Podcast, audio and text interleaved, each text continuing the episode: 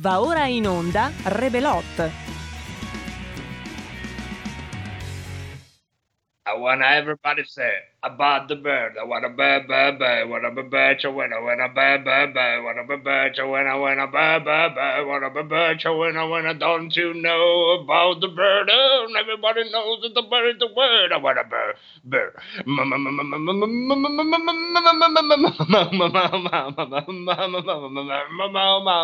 Ma buongiorno, Revelot from remoto oggi. Però ci siamo, ci siamo. Un po' come quei collegamenti con le stazioni orbitanti, non so se sapete, Astro Samantha, c'è che mi faccio i capelli all'Astro Samantha, ho sempre sognato di avere i capelli come Astro Samantha, vedete che persona poco, poco, poco, come si può dire, tricofobica che sono, no? Perché Astro Samantha dava dei problemi ai tricofobici, ecco, e io, ecco, Astro Pinti, ecco qui, Astro Pitch, era invece il vecchio tappetone del Subuteo, chissà se lo ricordate ancora, che c'era il tappetone del Subuteo, quello scrauso, non so se si dice tutta Italia, scrauso, scrauso, lo dite ad esempio in Basilicata? No, i nostri ascoltatori in Basilicata sono sentiti chiamati in causa. Per la prima volta Pinti pronuncia la parola Basilicata il 28 ottobre 2020. Amici della Basilicata, ciao. No, ehm, adesso tranquilli, non è successo niente. Potete continuare ad ascoltare la radio. Che continuerò a, a, a dimenticarmi di voi, ma oggi mi siete venuti in mente. Ciao, come va? Amici della Basilicata.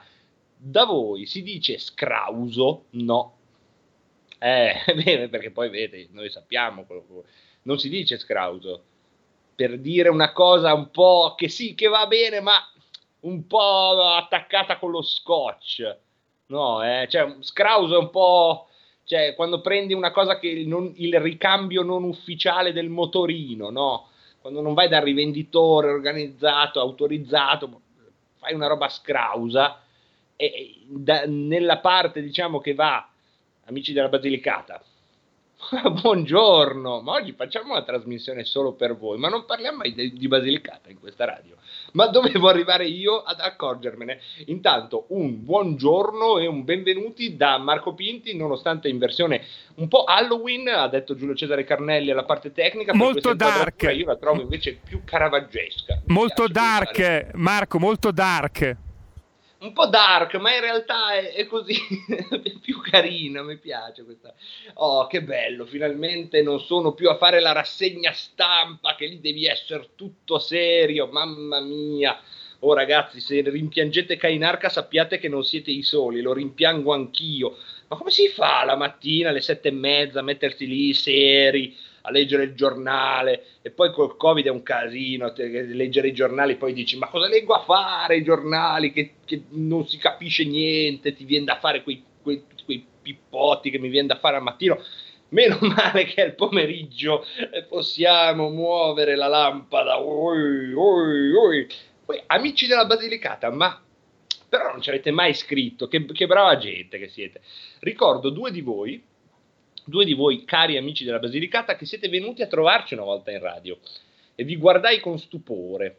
Era ancora Radio Padania Padania Padanissima ai tempi, non era ancora diventata RPL la tua radio e quindi anche di quelli della Basilicata, che siete un po' come i valdostani, no? Ma che bella questa luce che ho trovato adesso po' da seduta spiritica in collegamento al paradiso. Alla parte tecnica, eh, a occuparsi di tutto fuorché della luce, c'è Giulio Cesare Carnelli.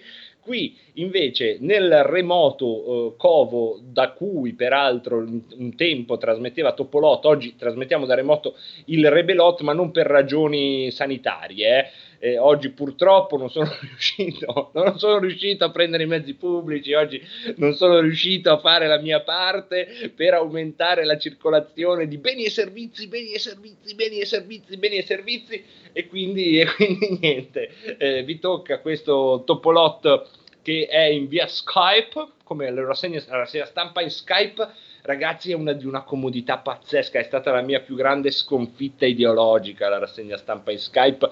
Ma come ogni sconfitta, amici della Basilicata, voi sa- ne sapete di sconfitte, eh?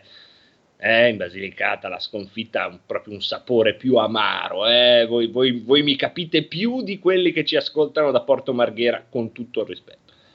Come tutte le sconfitte, questo fatto che è bellissimo fare la rassegna stampa via Skype con l'edicola digitale è una sconfitta per me, perché io so che è più bello, io lo so che è più bello svegliarsi alle 5, prendere una mazzetta odorosa, fisica, ingombrante di pagine di carta, mettersi lì, evidenziarle eh, allo studio di Radio Padania alle 6 del mattino, tronto, poi condividere tutta la strada con con la fauna umana che c'è alle 6 del mattino, che sono per lo più dei muratori che vanno nei cantieri, soprattutto loro, e altri personaggi bizzarri che sono in giro, cioè non che i muratori siano bizzarri, eh, intendiamoci amici della Basilicata, non è che sono bizzarri i muratori, sono bizzarri quelli intorno.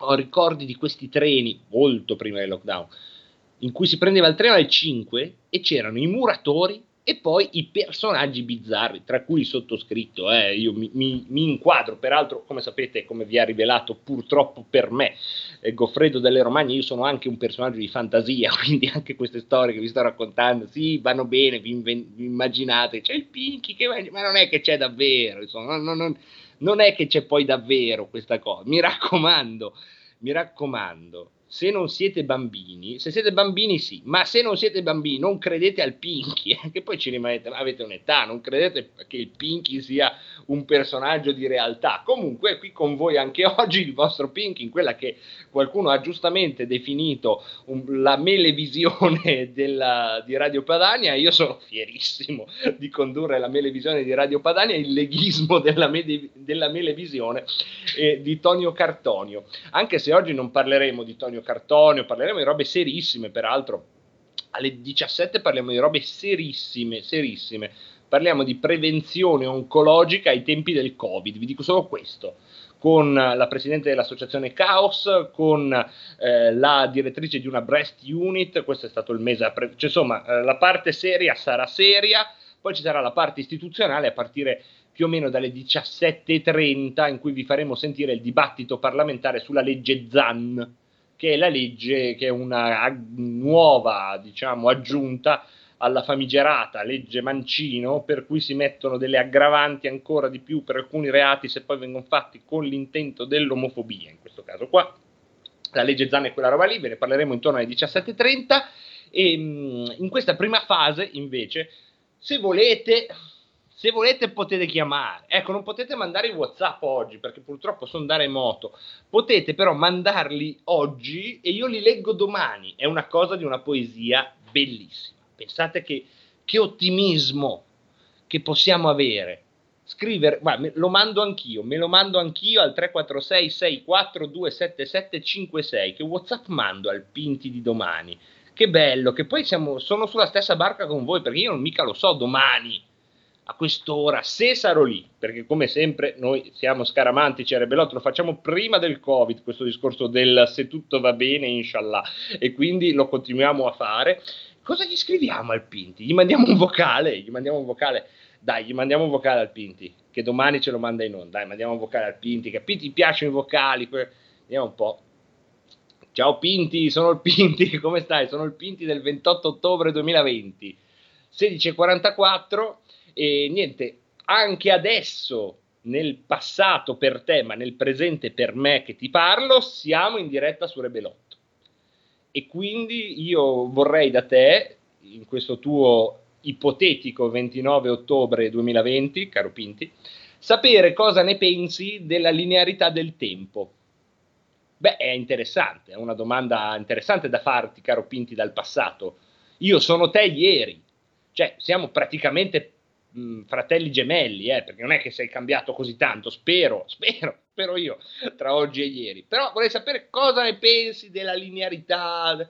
Rispondimi, ti ascolto per radio. Ciao Pinti, grazie, grazie. Ragazzi, io l'ho mandato eh, al 346 6427756. Se avete anche voi una domanda da fare oggi al Pinti di domani, fatela, l'ho fatta io perché non dovreste farla voi.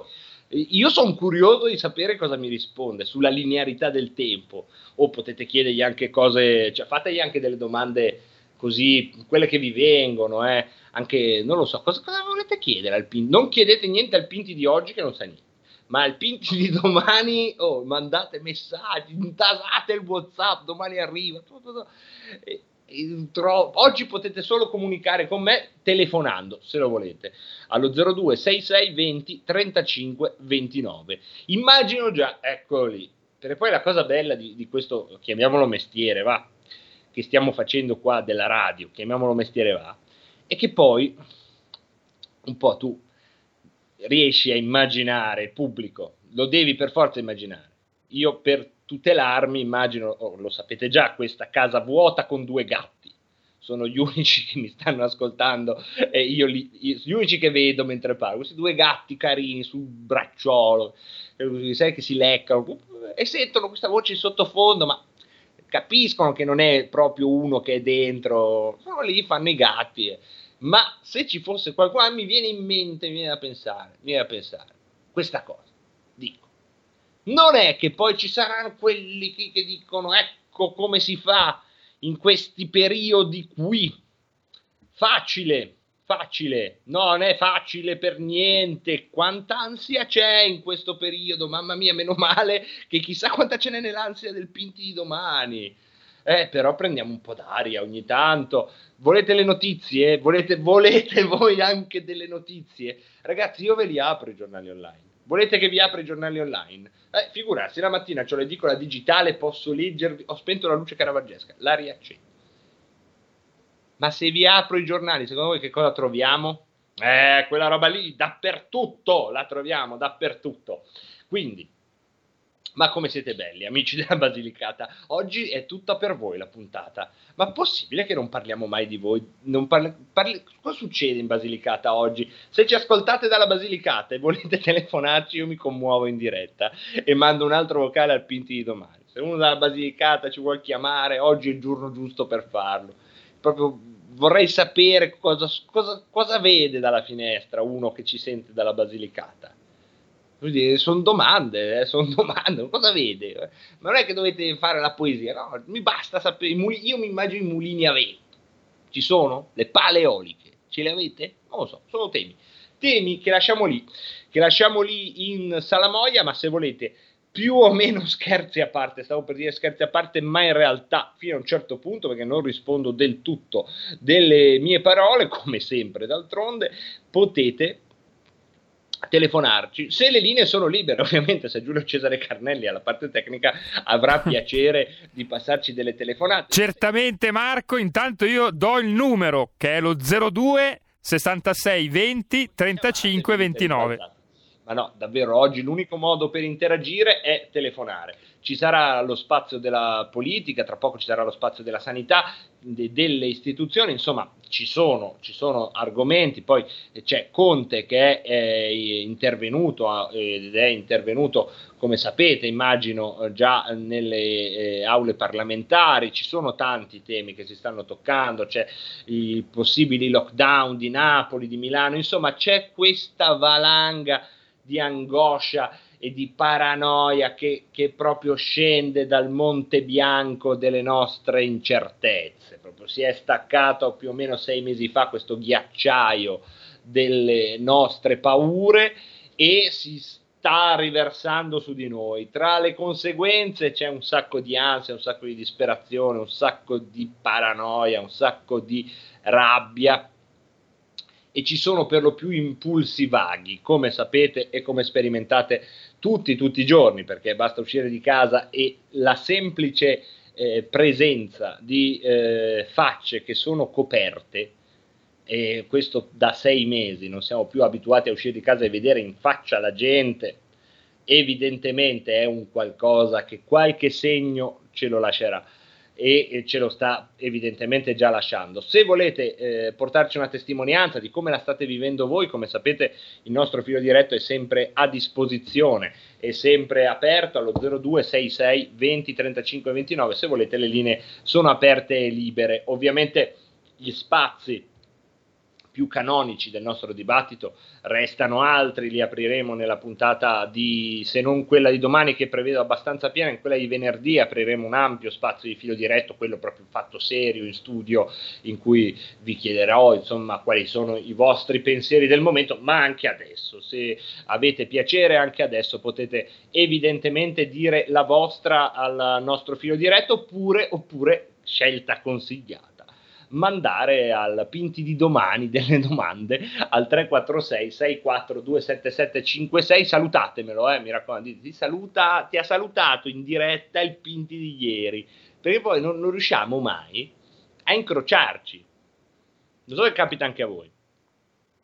Io do un appuntamento al Pinti di domani non arriva mai non arriva mai. Al massimo c'è il Pinti di oggi contro lui che è sempre lì dico, ma non fai niente tutto il giorno, Pinti di oggi, sempre lì, Pinti di oggi. Marco, Marco, se mi senti, un ascoltatore. Da quello di oggi, siamo insieme. Quello di domani non si vede mai, arriva sempre, no mai, è così, è così. Non so se anche a voi succede questa cosa. Amici della Basilicata, a voi succede.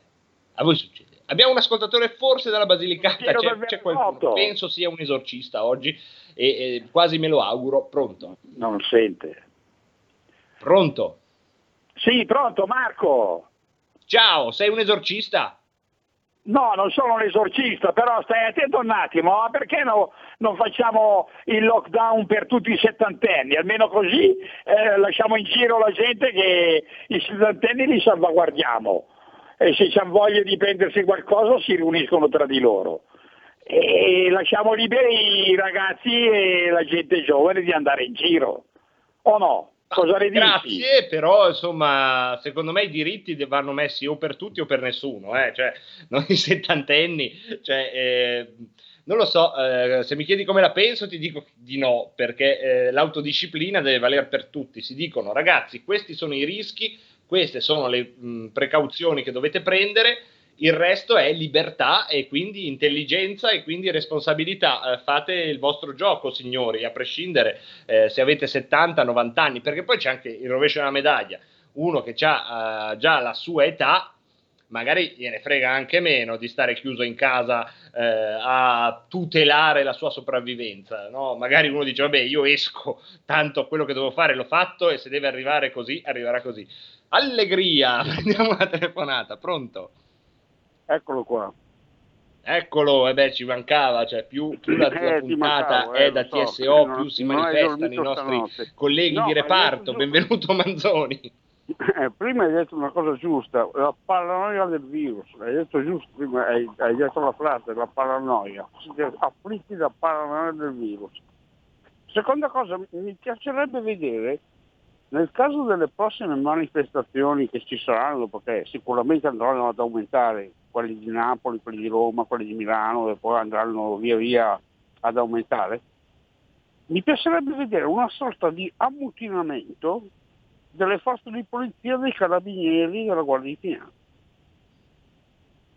Sarebbe il eh, momento. Grazie Manzoni. Beh, ammutinamento forse è una parola grossa, forse non lo vedremo, forse non auspichiamo neanche di vederlo, però la solidarietà non è mancata. Eh. Chi in questi giorni ha bazzicato qualche manifestazione vede che le forze dell'ordine tutto fanno meno che eh, essere rigide nei confronti di chi in questo momento, e qui davvero spengo la lampadina degli scherzi, di chi davvero in questo momento vede eh, la sua attività e il suo lavoro e quindi molto spesso il suo progetto di vita andare in crisi. Perché poi c'è mh, questa, questa cosa che non dovremmo mai dimenticare per molte persone mh, il lavoro non è un elemento accessorio, non è che è un qualcosa che fanno. Molte persone, fateci caso quando ne parlano, se sono amici, conoscenti, non dicono io faccio il dentista, io faccio l'ingegnere, io faccio il ristoratore, io faccio il barista, io faccio l'edicolante, dicono io sono. Guardate che non è una differenza da poco, eh?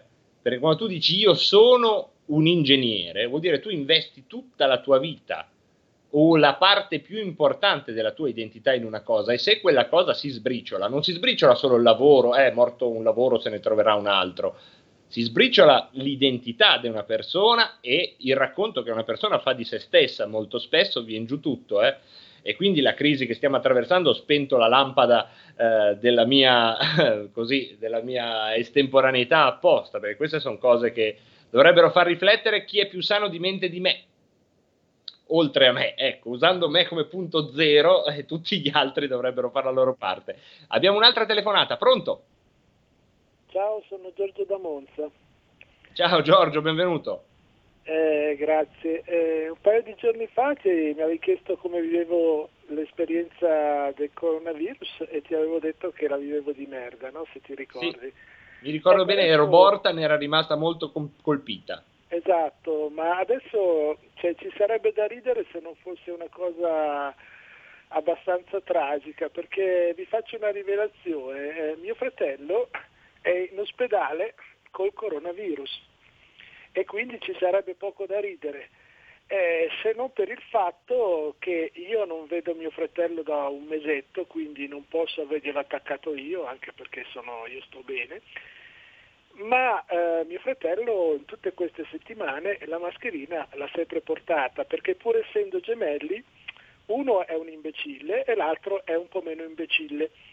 Eh, scegliete voi quale dei due lo è, insomma. Comunque mio fratello è in ospedale e per adesso è stazionario, speriamo che si riprenda. Però con questo cosa voglio dire? Che tutta questa eh, retorica pretesca della mascherina, che poi si traduce nel fatto che fate come diciamo noi le cose andranno bene, è, è- illusoria. Perché, eh, come ho già detto altre volte, la mascherina c'è gente che da febbraio non se l'è mai levata, anche nella mia città, eppure il virus è andato avanti.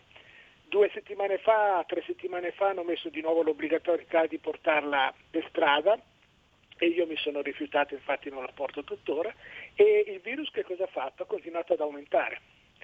E Eh sì, eh sì, sulla mascherina sarebbe bello fare una riflessione solo sulla mascherina, in effetti, è molto- sarebbe molto Ah, interessante. Se vuoi fare la riflessione E- sulla mascherina, facciamola anche. Comunque i ristoratori, ad esempio, cosa hanno fatto? Anche loro gli è stata venduta sempre questa favola pretesca, fate quello che diciamo noi e guadagnerete il paradiso. Loro si sono attrezzati, hanno speso soldi, hanno messo il plexiglass, che è una grandissima puttanata, hanno fatto tutte le loro eh, liturgie pretesche della mucchina, del distanziamento, bla bla bla, e alla fine hanno avuto il premio, cioè l'hanno preso nel culo dal governo. Allora, in questo paese qua di piccoli terroncelli semi-analfabeti che governano, Eh, fallo, fallo. Carnelli qui fischio il fallo, perché finché merda va bene, finché insomma sono considerazioni ruvide ci mancherebbe, questa non è una radio per ballerine. Ah, salutiamo le ballerine all'ascolto, ma è comunque una radio non proprio per ballerine, ma terroncelli ignoranti, è brutto, dai. Dai, è brutto, fallo, fallo fallo, l'arbitro più pazzo del mondo ha appena, appena fischiato un fallo.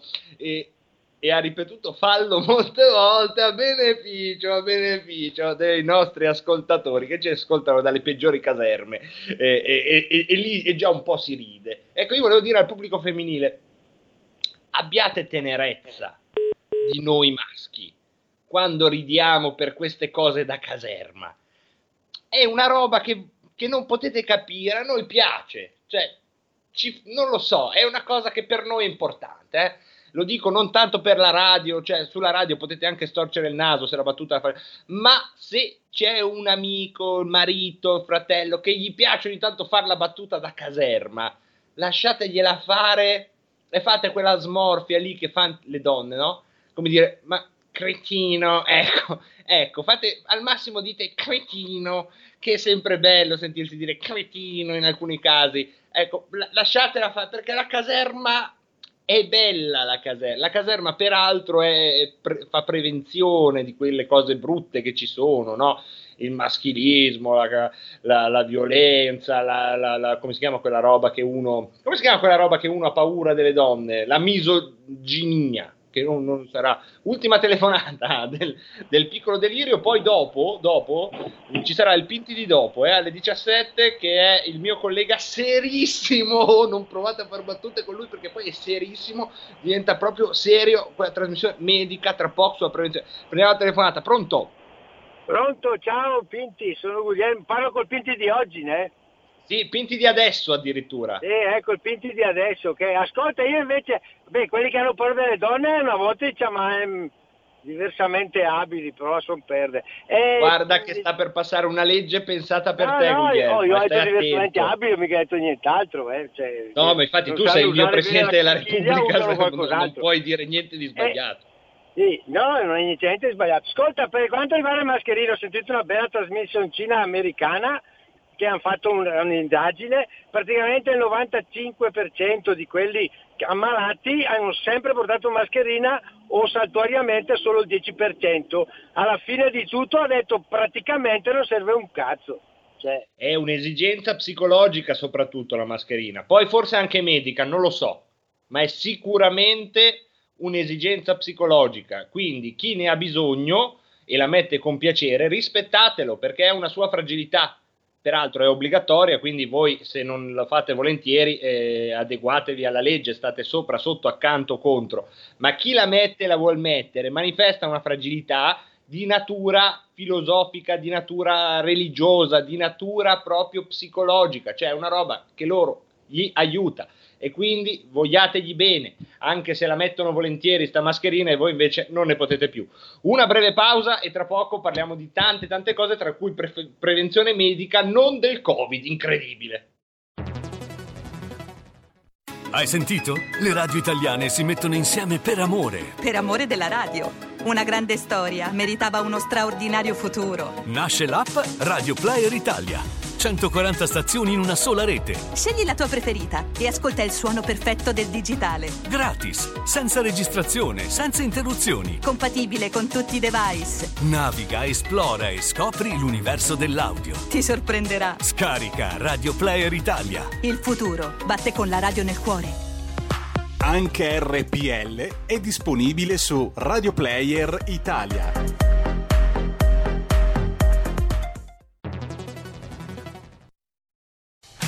Porta con te ovunque RPL la tua radio. Scarica l'applicazione per smartphone o tablet dal tuo store o dal sito radiorpl.it. Cosa aspetti?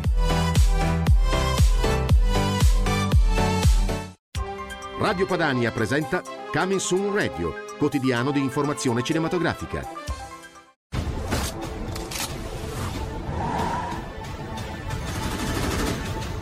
Girava un'altra voce. Dicevano che eri stato morso da un cobra reale. Sì, e come?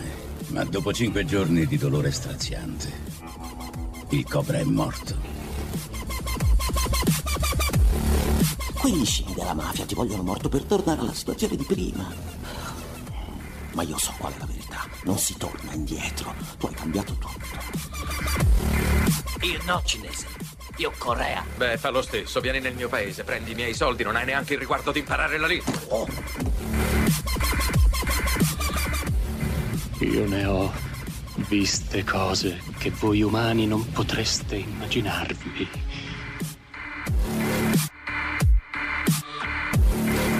Mi piace l'odore del napalm al mattino. Una volta abbiamo bombardato una collina. Per 12 ore e finita l'azione siamo andati a vedere. Non c'era più neanche l'ombra di quegli sporchi bastardi. Profumava come... come di vittoria.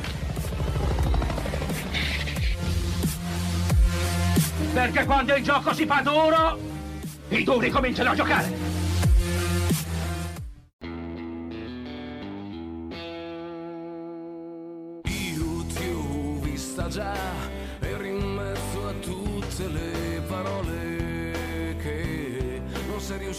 Dire mai. Eri in mezzo a una vita che poteva andare, ma non si sapeva dove.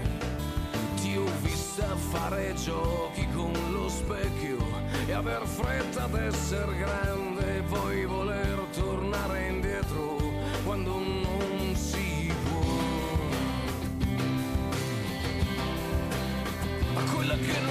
sei, quella che non sei, non sei, ma io sono qua e se ti basterà, quella che non sei, non sarai,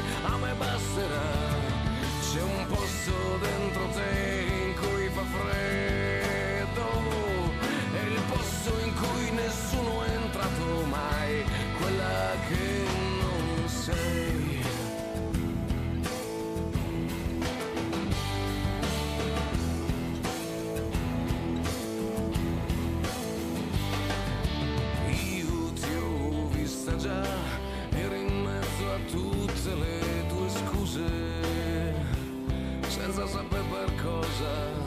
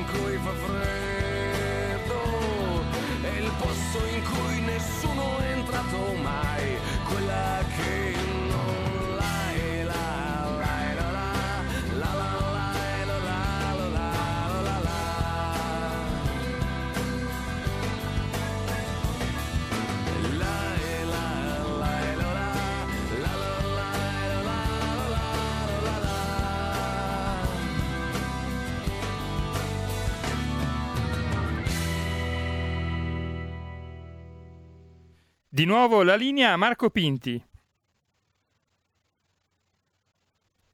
Marco, se mi senti, eh, la canzone Quella che non sei di Luciano Ligabue è terminata, abbiamo chiamato le nostre ospiti, quindi puoi andare se mi senti.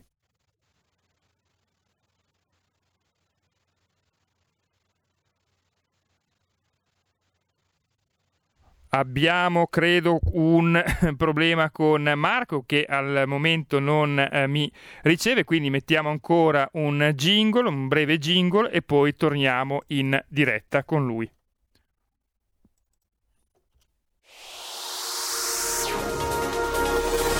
Exclusive Dance Chart. Exclusive Dance Chart. Ciao belli, sono Max Martinelli. Con la DJ Isabi vi aspetto su RPL per farvi fare tanti saltelli con la Exclusive Dance Chart, la classifica dance nazionale. Dalle 23 il sabato, se avete voglia di dance, vi aspetto su RPL con la Exclusive Dance Chart.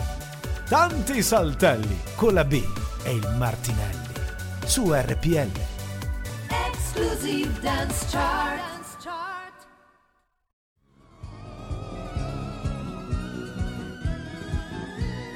Io di Salvini penso che sia molto furbo, bravo perché ha portato un partito piccolo quando ancora ci mettevano l'elmo con le corna, adesso non credo che se lo mettano ancora l'elmo con le corna. Pure se se lo metto non dice niente a nessuno. Sì, appunto. Se io avessi previsto tutto questo, dati cause e pretesto, le attuali conclusioni, vabbè lo ammetto che mi sono sbagliato e accetto il crucifige e così sia. Chiedo tempo, son della razza mia, per quanto grande sia, il primo che ha studiato.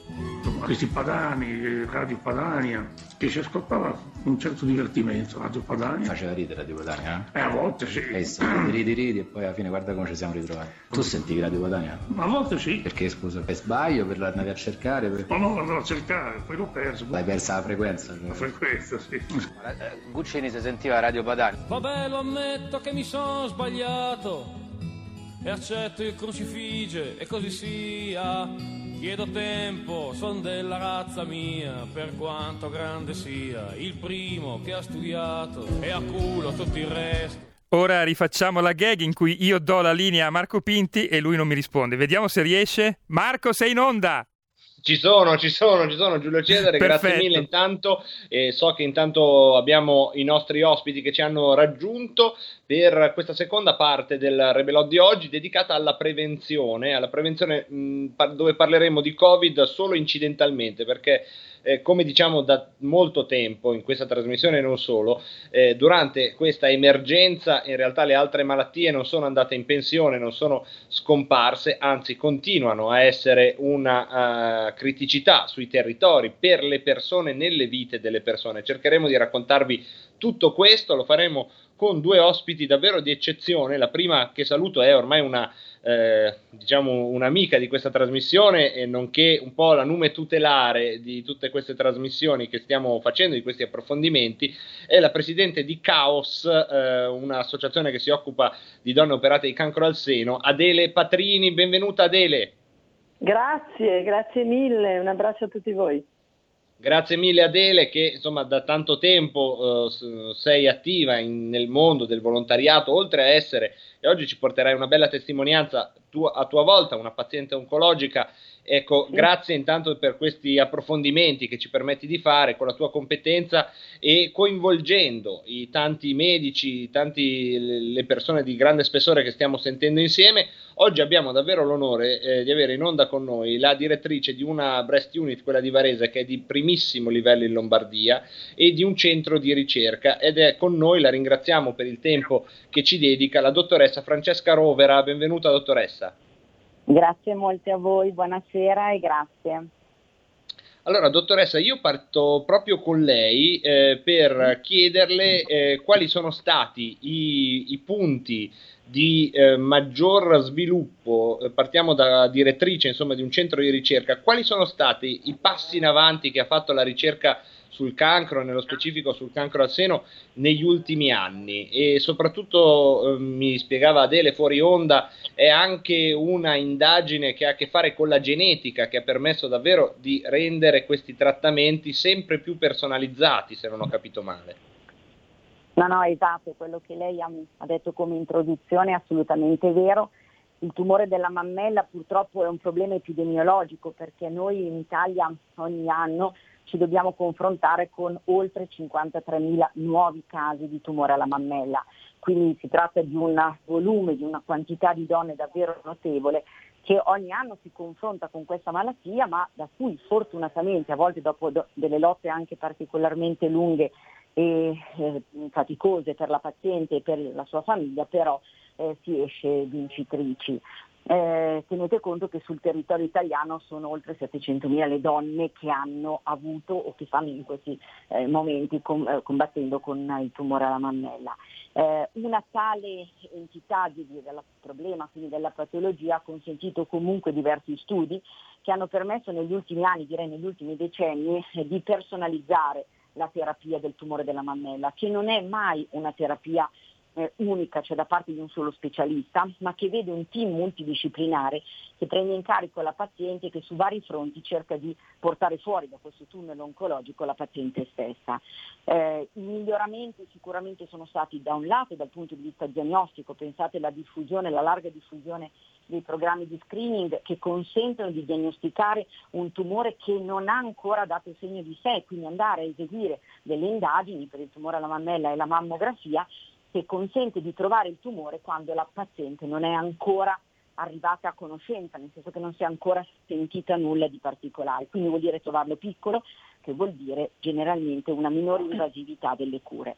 E dall'altro però il miglioramento non è solo diagnostico ma è anche terapeutico con un sempre maggior conservativismo dal punto di vista chirurgico, perché è chiaro che se il tumore viene trovato in uno stadio iniziale è possibile anche chirurgicamente rimuovere oncologicamente in maniera radicale il tumore ma conservando il resto della mammella, quindi dando dei risultati che consentono una migliore qualità di vita per la paziente e un miglioramento anche dal punto di vista farmacologico. Si sono scoperti, ci sono tanti trial, tanti studi clinici in corso in questi anni sul tumore della mammella, ma si sono scoperti anche dei farmaci che definiamo quando li spieghiamo alla paziente dei farmaci intelligenti, cioè si sta conoscendo il tumore della mammella pur nella sua variabilità ed eterogeneità, si conoscono alcune caratteristiche che quando sono presenti consentono di utilizzare dei farmaci che vanno proprio contro questo target, contro queste proteine ad esempio espresse, quindi consentono un trattamento molto personalizzato, molto selettivo, che consente dei risultati oncologicamente sempre migliori.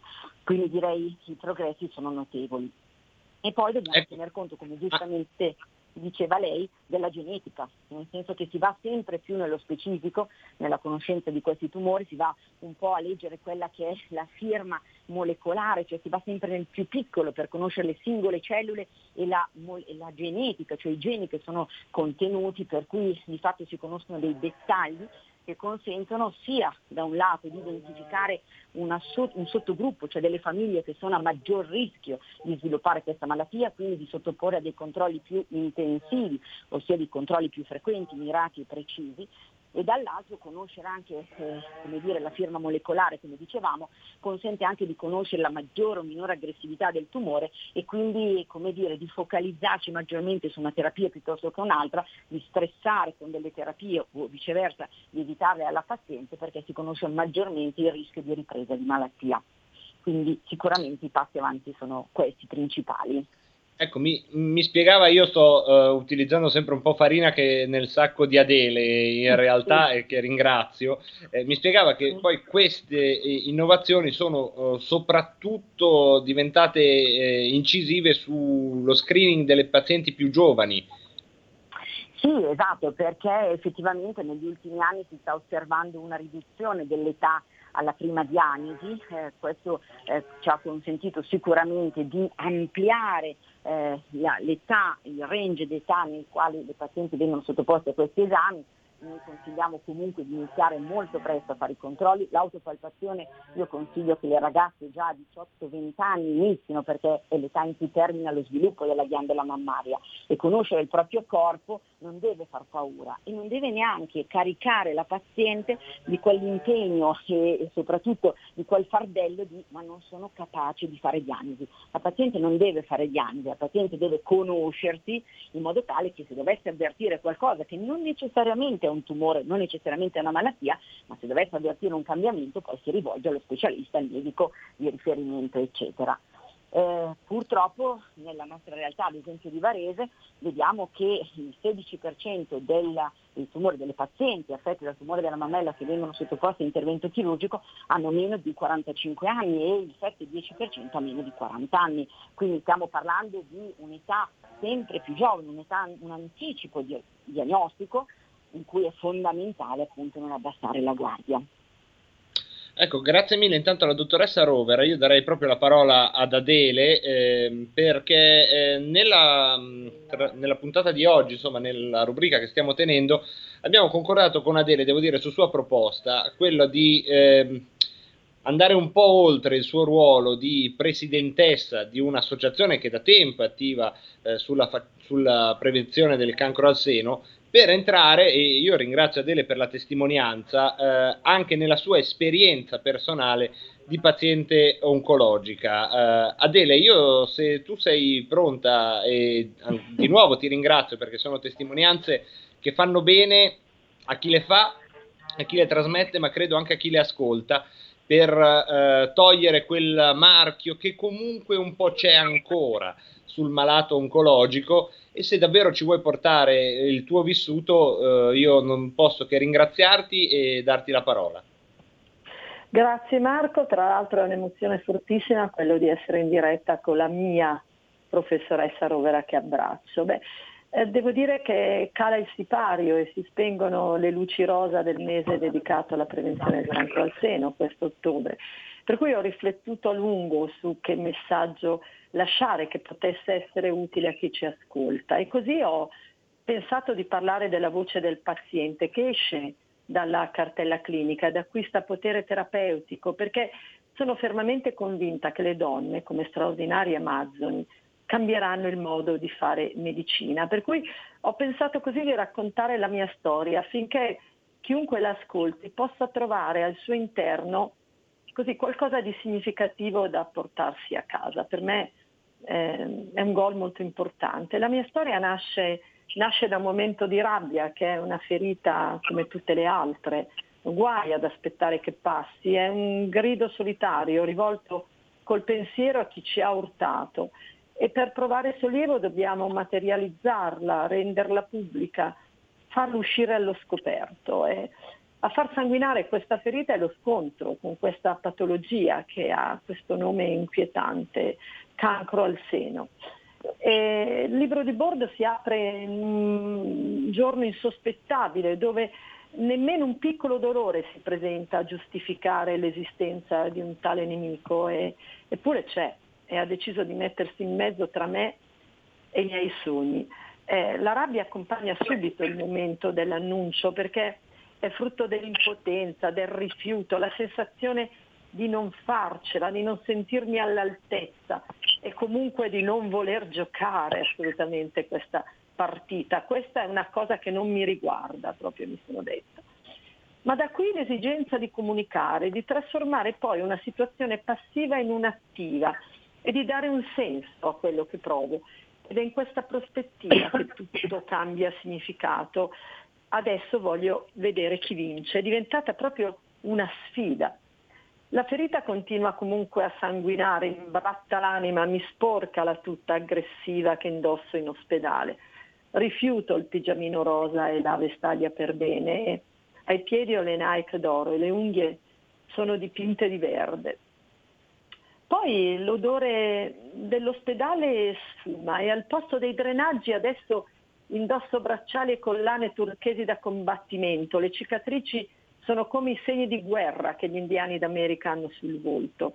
E non a caso il primo mammografo fu messo a punto da Charles Gross nel 68 e adesso siamo in piena rivoluzione e sono, sono proprio arrabbiata.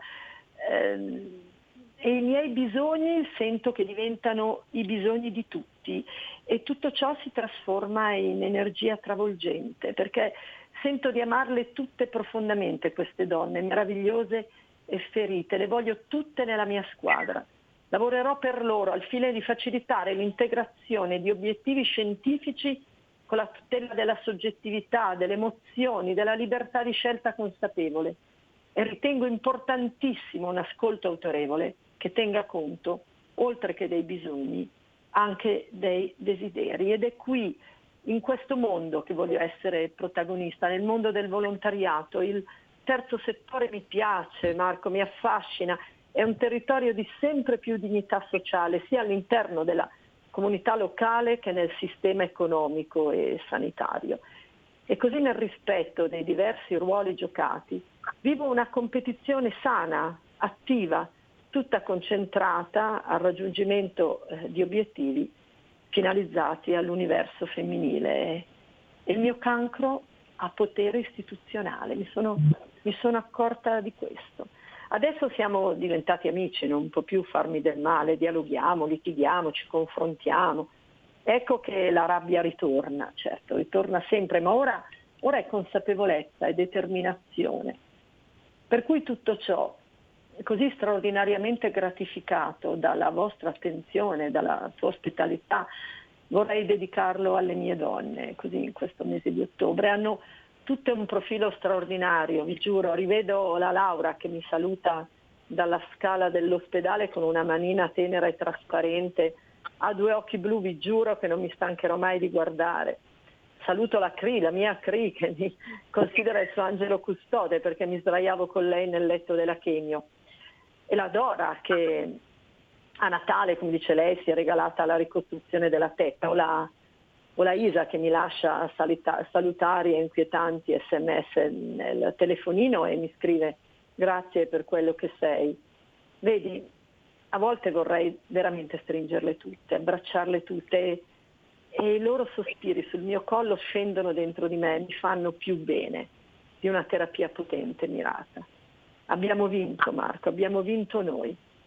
Abbiamo vinto noi perché grazie ai medici, grazie al team, grazie alla prevenzione, grazie alla breast unit, grazie a persone, tra virgolette, oltre che medici straordinari come la nostra prof Rovera, perché ci hanno regalato un mondo nuovo, dove ci si scambia forza e sensibilità, dove si mischiano i, sale- i talenti e si abbattono i confini. E allora il sorriso diventa energia, il, fascino gioca con l'ironia e una nuova leggerezza fa volare lo spirito. Per cui io sono profondamente grata del messaggio che io voglio dare questa sera è quello così di far sì che ognuno di noi possa rendersi e rendere la vita molto più leggera. Questo è un obiettivo importante. Grazie mille Adele. Eh, ma grazie a voi, la, sono commossa. La pausa, la pausa, l'ho presa per me, ma l'ho presa anche perché eh, passiamo dall'altra parte della, della, corsia e quindi, dottoressa Rovera, eh, come si fa poi, al netto de, della parte medica, come si fa a curare, a prendersi cura della persona? Vede, ha detto lei il termine giusto, non si tratta cur- di curare una malattia, ma di prendersi cura di una paziente che ha una malattia. Ed è qui il vero nocciolo della questione ed è qui che le breast unit fanno la differenza. La paziente non arriva con un nodulo alla mammella che è diventato tumore, cioè a cui abbiamo dato un nome e un cognome che è carcinoma mammario. La paziente arriva con un suo vissuto, con una sua storia familiare, di coppia, sociale, lavorativa e è crollato il mondo addosso con questa diagnosi. Per cui, nonostante io di lavoro faccia il chirurgo, se mi limitassi a togliere cosa peraltro imprescindibile, fondamentale in un percorso di cura, ma togliere bene il tumore della mammella, io curerei la malattia, ma non mi sarei comunque presa cura della paziente. Prendersi cura della paziente vuol dire accompagnarla in un percorso che, come dicevamo qualche minuto fa, a volte è lungo, tortuoso e buio, ma che comunque non deve distoglierci dalla luce che c'è in fondo. È vero, a volte è difficile, a volte le situazioni non sono così lineari e non sono così semplici nella gestione, a volte la gestione dal punto di vista clinico è molto complessa, ma la paziente ha bisogno di un team che l'abbracci proprio fisicamente e che metta in pratica tutto ciò che la scienza ci ha regalato e ci sta regalando in questi anni, direi anche in questi mesi. Eh, mettere una flebo col nuovo farmaco, un farmaco intelligente di cui parlavamo prima, non è sufficiente per vincere questa malattia. È una malattia che come bene dice Adele, ogni volta che la senti ti commuove comunque nella verità, proprio nella realtà dei suoi sentimenti, di quello che ha vissuto. Eh, questa malattia ti prende nel profondo, per cui diciamo che il lato umano va parallelo al lato clinico. Il lato clinico sta facendo dei progressi notevoli, ma altrettanto l'istituzionalizzazione delle breast unit, cioè la formalizzazione di team multidisciplinari, ciascuno con la propria competenza mette il proprio sapere e il proprio lato umano sulla paziente, è questo che sarà la nostra arma vincente. Ed è questo il motivo per cui viene poi eh, fatto questo mese, il mese rosa, l'ottobre rosa, ecco perché vengono fatte delle campagne di sensibilizzazione della popolazione femminile, perché è importante volerci bene, è importante fare i controlli. E lei ha detto giustamente all'inizio dobbiamo parlare solo minimamente del Covid, visto che siamo, siamo, bombardati purtroppo da questa realtà che è la pandemia che stiamo vivendo. Io dico questo però, non permettiamo al Covid di fare altre vittime, ne sta già mettendo tante, ne ha fatte nella prima ondata e sta facendo adesso. Non concediamoli di farne altre trascurando quelle che sono le altre malattie. Non smettiamo di volerci bene, non smettiamo di fare i controlli. È chiaro, dobbiamo rispettare rigorosamente quelle che sono le norme ministeriali, quelle che sono i dettami dei, degli scienziati, di coloro che ci stanno dando adesso delle indicazioni sul, per, sul contenimento, cioè sulle norme da rispettare eh, evitando assembramenti e rispettando quelle che sono le normative, ma vogliamoci bene. Non consentiamo al virus di portare a dei ritardi diagnostici e quindi poi a dei percorsi di cura che sono sicuramente più difficili e a volte non portano al risultato sperato. Dottoressa, grazie davvero per questa chiacchierata, per questa testimonianza. È giusto il tempo che ci resta quello per salutarla e per ringraziarla. Grazie alla dottoressa Rovera. Grazie da Dele Padri- Patrini. Andate se volete a, a visitare il sito internet caosva.org. Grazie ancora Grazie. davvero a entrambe, grazie mille Adele per queste Grazie. trasmissioni che ci permetti di fare, che sono sicuramente molto preziose per chi le sta ascoltando e anche nel mio piccolo per me eh, per eh, essere eh, chiamato a trasmetterle. Grazie mille a entrambe. Abbraccione a tutti voi. Arrivederci, buonasera. Yeah. Ciao, ciao. A me resta il tempo di salutarmi a mia volta, di salutare Giulio Cesare Carnelli e ringraziarlo. Vi lascio al dibattito parlamentare sulla legge Zanna. Se tutto va come deve andare, ci sentiamo domani mattina alle sette e mezza con la rassegna stampa. A domani. Stai ascoltando RPL. la tua voce libera, senza filtri né censura. La tua radio.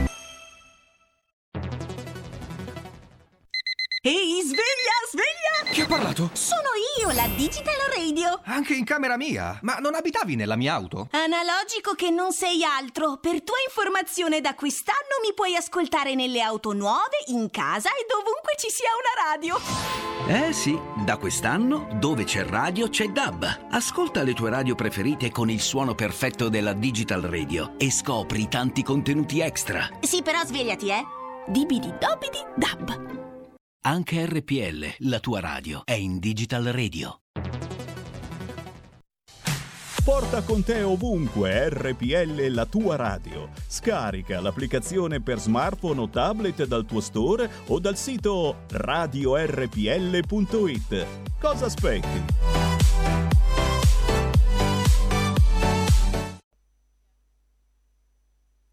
Collega Cirielli, prego.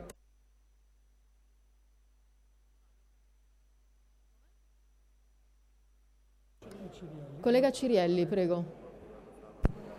Locatelli. Mi scusi. Niente. Perché c'è anche il collega Cirielli. Ma ci mancherebbe. Prego. E lo stimiamo tutti. Lasciamo a lei la parola prima, prego. Vuoi far tu? Posso? Grazie Presidente. La Lega vota convinta, ovviamente, qualsiasi emendamento che estende la tutela alla disabilità in qualsiasi provvedimento, anche in questo che ci sembra particolarmente inutile. Però vorrei fare un po' di chiarezza, perché noi stiamo portando il tema della disabilità in questo provvedimento, mentre fuori la gente sta protestando in piazza per tutto quello che sta succedendo e mentre mancano ancora tutele importantissime alle persone con disabilità, alle loro famiglie, mancano ancora gli insegnanti di sostegno, mancano ancora dei potenziamenti per la didattica a distanza, mancano ancora i congedi per le famiglie che hanno dei ragazzi disabili positivi costretti a stare a casa, mancano ancora le tutele per i lavoratori fragili e allora non prendiamoci in giro.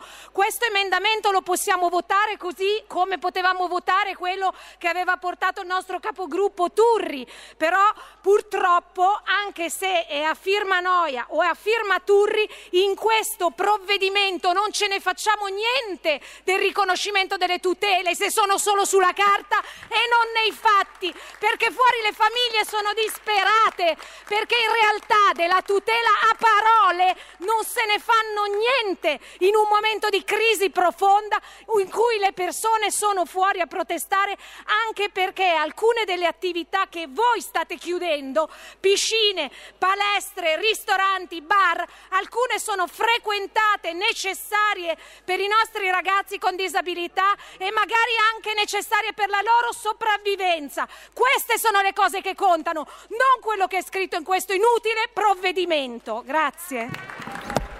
Collega Cirielli. Chiedo Sì, alle colleghe alle spalle del collega Cirielli. Collega Io- Montaruli. Il nostro gruppo, pur non condividendo il principio dell'introduzione di un nuovo reato per la tutela eh, penale appunto eh, delle eh, diversità e delle discriminazioni, riteniamo che sia comunque una cosa positiva. E Personalmente ringrazio anche chi lo ha presentato della maggioranza. Mi sembra giusto almeno l'articolo 3 della Costituzione non lo violiamo in maniera palese, ma in sé mi sembra comunque una cosa corretta e apprezzabile quindi voteremo favorevolmente. Ed è una lunga battaglia non solo di Fratelli d'Italia, anche di Alleanza Nazionale, sin dal 2006, quella di inserire nell'ambito di questa norma anche una tutela specifica tra le condizioni personali, quelle sicuramente più gravose eh, legate alla disabilità e che nel momento in cui il Parlamento ritiene di intervenire eh, come tutela penale è sacrosanto sia inclusa. Collega Noia, prego. Eh, grazie Presidente. Io volevo intervenire solo per qualche breve chiarimento. Eh, due di ordine tecnico. Il primo è alcuni dei, eh, degli emendamenti presentati da altri colleghi parlavano di disabilità fisica o psichica e non potevano essere accolti quegli emendamenti perché c'è un errore tecnico di fondo molto grave.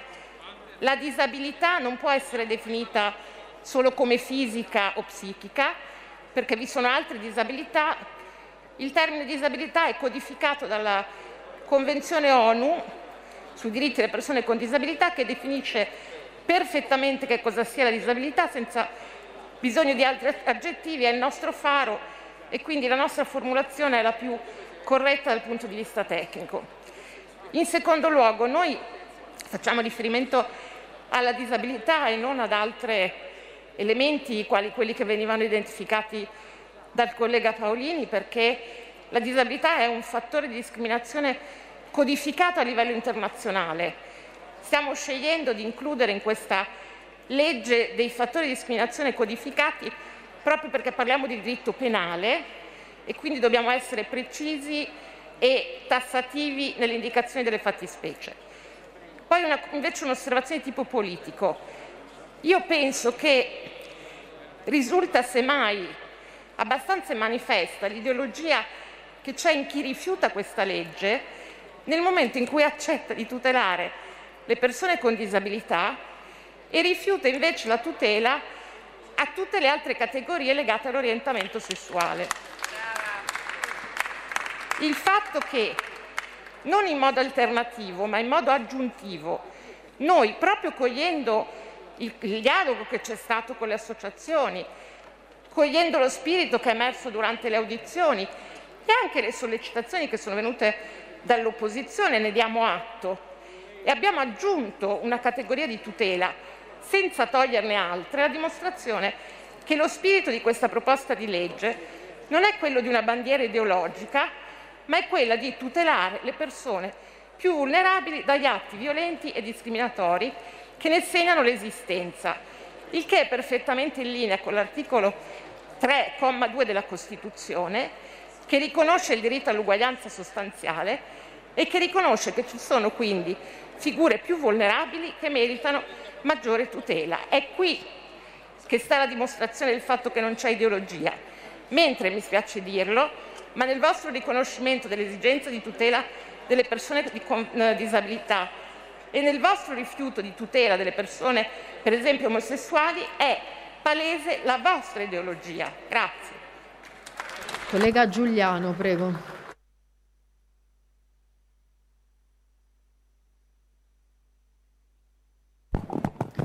Grazie Presidente, soltanto per ribadire l'importanza di questo emendamento di maggioranza eh, e per tutelare qualsiasi tipo di discriminazione. In questo momento in particolare, in questo momento di difficoltà per il Paese, è importante dare un segnale per, da tutto il Parlamento che lotti contro qualsiasi tipo di discriminazione sia a tutela dei disabili sia a tutela di tutte quelle categorie che, come ci dice anche l'Europa, vengono discriminate per eh, motivi fondati sul genere, sul sesso e sull'orientamento sessuale.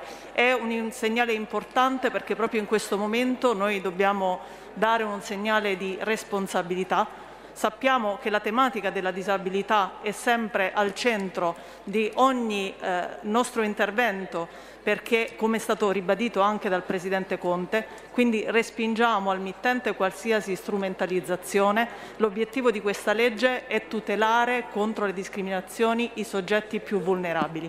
Grazie. Collega Carnevali, prego. Grazie Presidente. Noi di questo emendamento ce ne facciamo molto invece, ce ne facciamo molto perché tutte le volte che noi alziamo l'asticella nei confronti dei diritti civili, nei confronti di tutto ciò che si può fare contro le discriminazioni, contro le violenze, una domanda che vorremmo porre a quest'Aula è quanto ancora violenza, discriminazione, offese, campagne di odio nei confronti delle persone più fragili, ma altrettanto per le persone che hanno un orientamento sessuale diverso dobbiamo vedere.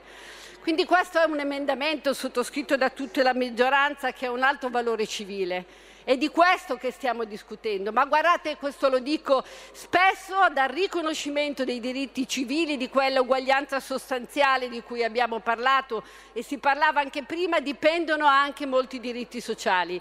Di strada ne abbiamo fatte molte in questa legislatura, ne abbiamo ancora tanta da fare, ma non si può dire che di questo emendamento non ce ne facciamo nulla.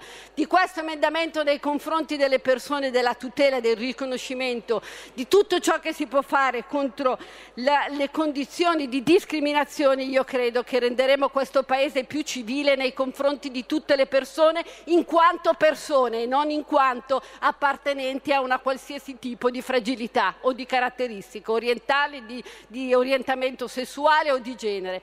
Quindi con, con molta convinzione, oltre ad averlo naturalmente non solo condiviso ma sottoscritto, io credo del valore, dell'importanza di questo, e, di questo emendamento e soprattutto sgombra finalmente anche il campo da chi pensa che questa legge sia stata fatta solo con un approccio di carattere ideologico oppure strumentale.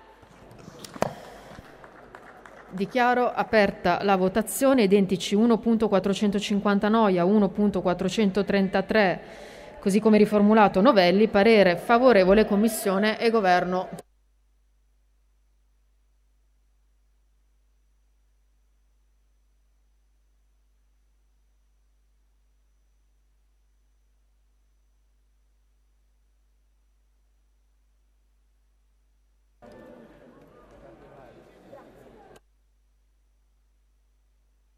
Chi non riesce a votare?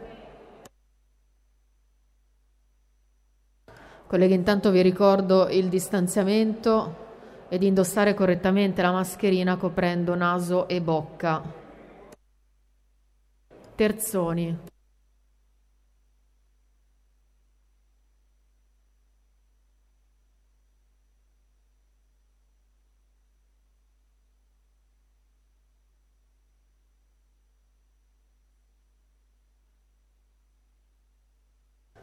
Corda.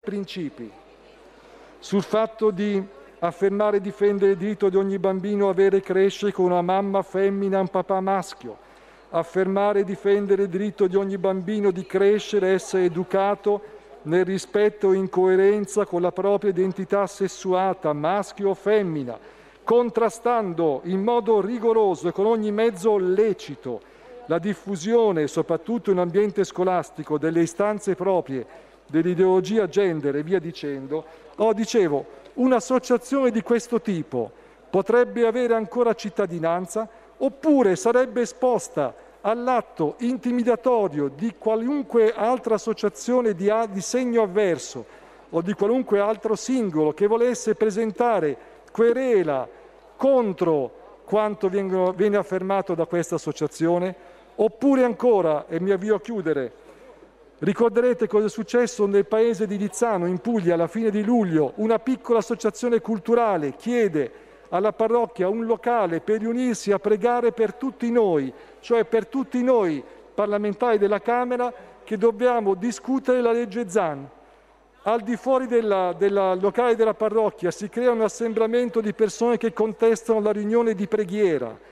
Interviene la signora sindaco di quella città che dice alla forza pubblica non di identificare coloro i quali stavano disturbando una pacifica riunione di preghiera, ma di identificare coloro i quali stavano altrettanto pacificamente pregando. La signora sindaco ha detto testualmente con la legge Zan queste cose non sarebbero più possibili. Allora questo è il punto ineludibile che riguarda questo frangente della norma, ma riguarda l'intera norma, cioè voi mettete una pistola carica nelle mani sbagliate in nome di questa, di questa azione duplice che riguarda la polizia del pensiero e la pulizia del pensiero. Io vi invito veramente a riflettere e per questo aggiungo la mia firma a questo emendamento e invito tutti a votarlo. Grazie. Collega Borghi. Claudio Borghi, prego. Sì, eh, buongiorno. Allora, vorrei ricordare anche l'aspetto opposto, vale a dire se questo emendamento 1.411 che esclude la punibilità o la rilevanza se i fatti sono conclusi in associazioni, movimenti o gruppi che operano con finalità religiose, mi aspetto che in caso di boccia, di, di, di bocciatura di questo, questo emendamento, il secondo dopo che è stata approvata la legge, tutte le procure d'Italia si precipitano in ogni associazione islamica a farle chiudere. Perché è evidente che, dato che l'Islam non mi risulta che abbia al suo interno eh, la parità di genere, dato che mi risulta che la differenza fra uomo e donna sia assolutamente accertata e stratificata all'interno del, della confessione islamica, se la, il fatto di essere in, uno, in un'organizzazione religiosa diventa in ogni caso punibile, sappiate che se bocciate questo emendamento l'Islam diventa fuori legge. Basta che lo sappiate, così eh, mm, vediamo di tirare fuori almeno qualcosa di interessante in questa, in questa discussione, in questa, in questa legge.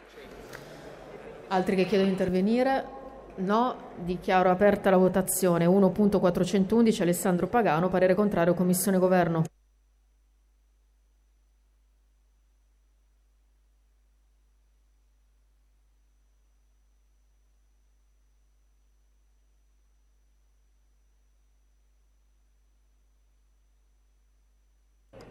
Chi non riesce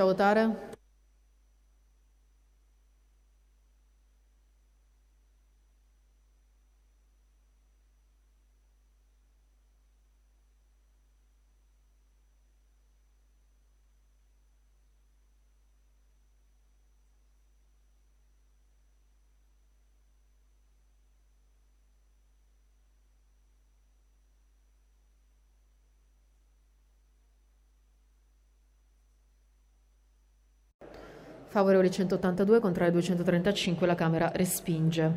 1.351 Montaruli. Se nessuno collega Borghi, Claudio, prego.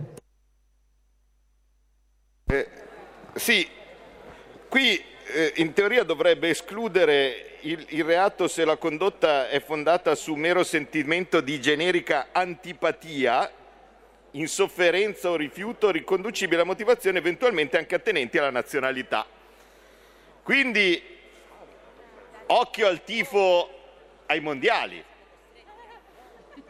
perché se mi capitasse di dire che i francesi mi stanno antipatici, cosa che peraltro ogni tanto, quantomeno dal punto di vista al momento della testata di Zidane Materazzi, un po' forse potrebbe anche venire a chi è lì allo stadio, no? un moto di antipatia.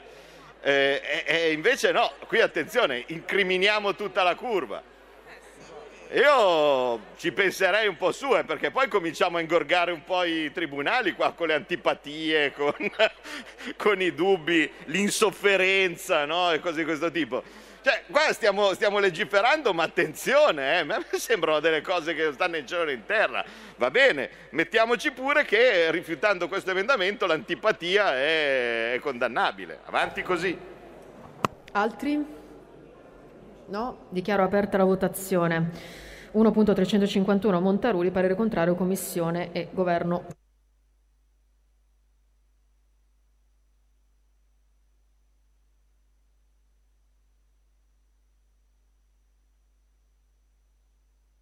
Chi non riesce a votare? 2.457, Contrario. 2.455, Contrario. 2.458, Contrario.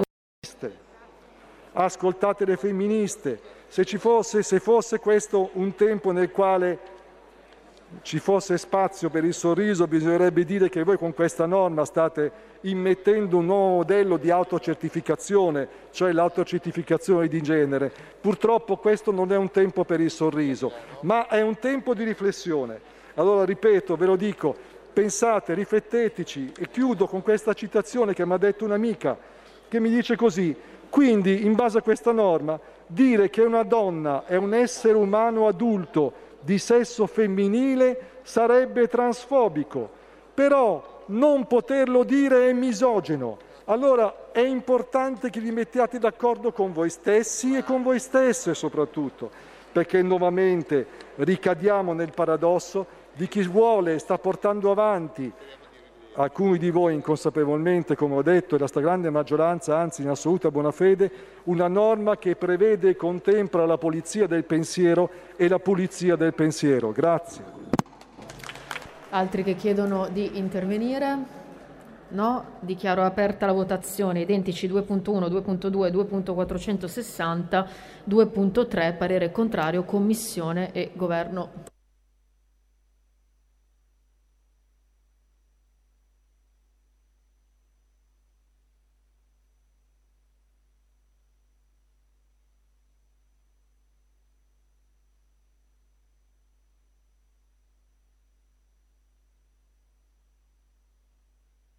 Chi non riesce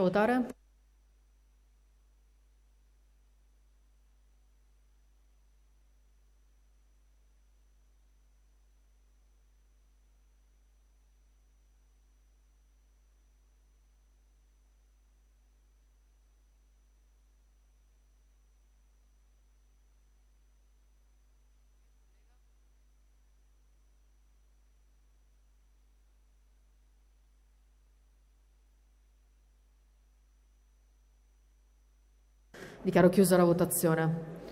Favorevoli 178, contrari 242, la Camera respinge. Passiamo al 2.5 Turri. Se nessuno... Paolini, prego.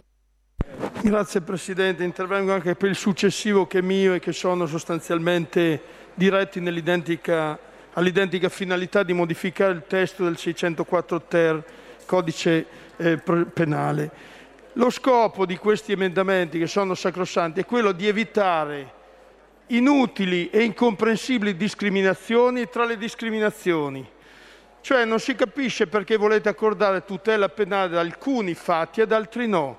E noi quindi elenchiamo alcune fattispecie che andrebbero a nostro avviso ugualmente tutelate. Quanto una piccola replica alla collega Noia dice beh ehm, la, la, disabilità è codificata, cosa significa? Nulla vieta di aggiungere, anche lo schiavismo per secoli è stato codificato, ma un bel giorno il mondo civile si è reso conto che era una cosa non corretta evidentemente. Infine eh, non, bisogna evitare un'odiosa discriminazione tra discriminazioni, questo è il punto vero.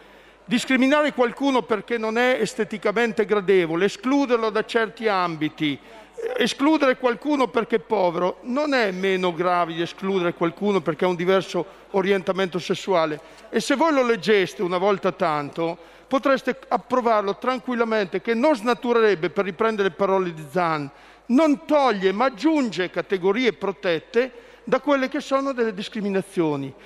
Io sono certo che ce lo boccerete, ma mi sostiene una certezza, che presto si voterà e il buon senso tornerà ad abitare in quest'Aula e non, più, non sarà più ostaggio di pregiudiziali ideologiche che non hanno alcun apparentamento con la vita reale. La vita reale non è discutere di queste cose qua, ma di quello che sta succedendo fuori nel nostro Paese. Se nessun altro chiede di intervenire, dichiaro aperta la votazione. 2.5 Turri, parere contrario, Commissione Governo.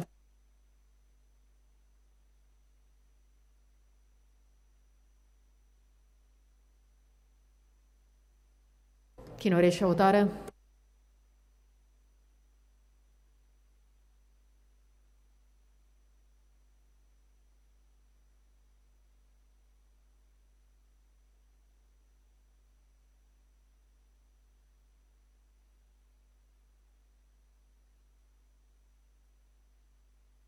Dichiaro chiusa la votazione.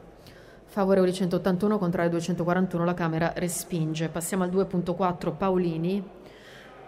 Se nessuno chiede di intervenire, dichiaro aperta la votazione. Parere contrario, Commissione Governo.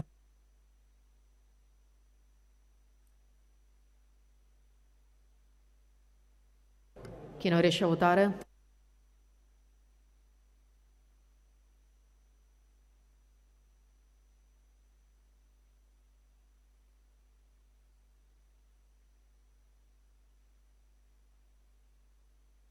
Dichiaro chiusa la votazione. Favorevoli 177, contrario 237, la Camera respinge. Passiamo agli identici 2.420 Maschio, 2.465 Tomasi. Se nessuno chiede di intervenire, dichiaro aperta la votazione. Parere contrario, Commissione Governo.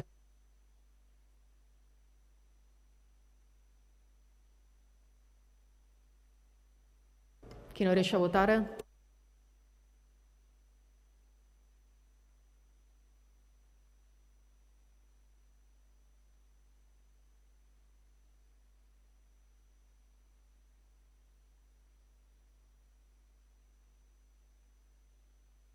Dichiaro chiusa la votazione. Favorevoli 178, contrari 244, la Camera respinge. Passiamo al 2.13 Bellucci. Se nessuno chiede di intervenire, dichiaro aperta la votazione. Parere contrario Commissione Governo.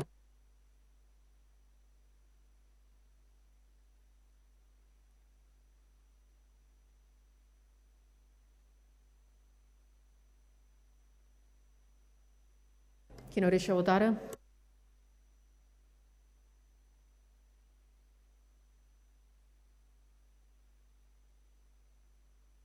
Dichiaro chiusa la votazione. Favorevoli 176, contrario 243, la Camera respinge. Il 2.11 risulta ritirato. Du- passiamo al 2.456, Alessandro Pagano. Se nessuno chiede di intervenire, dichiaro aperta la votazione. Parere contrario Commissione Governo.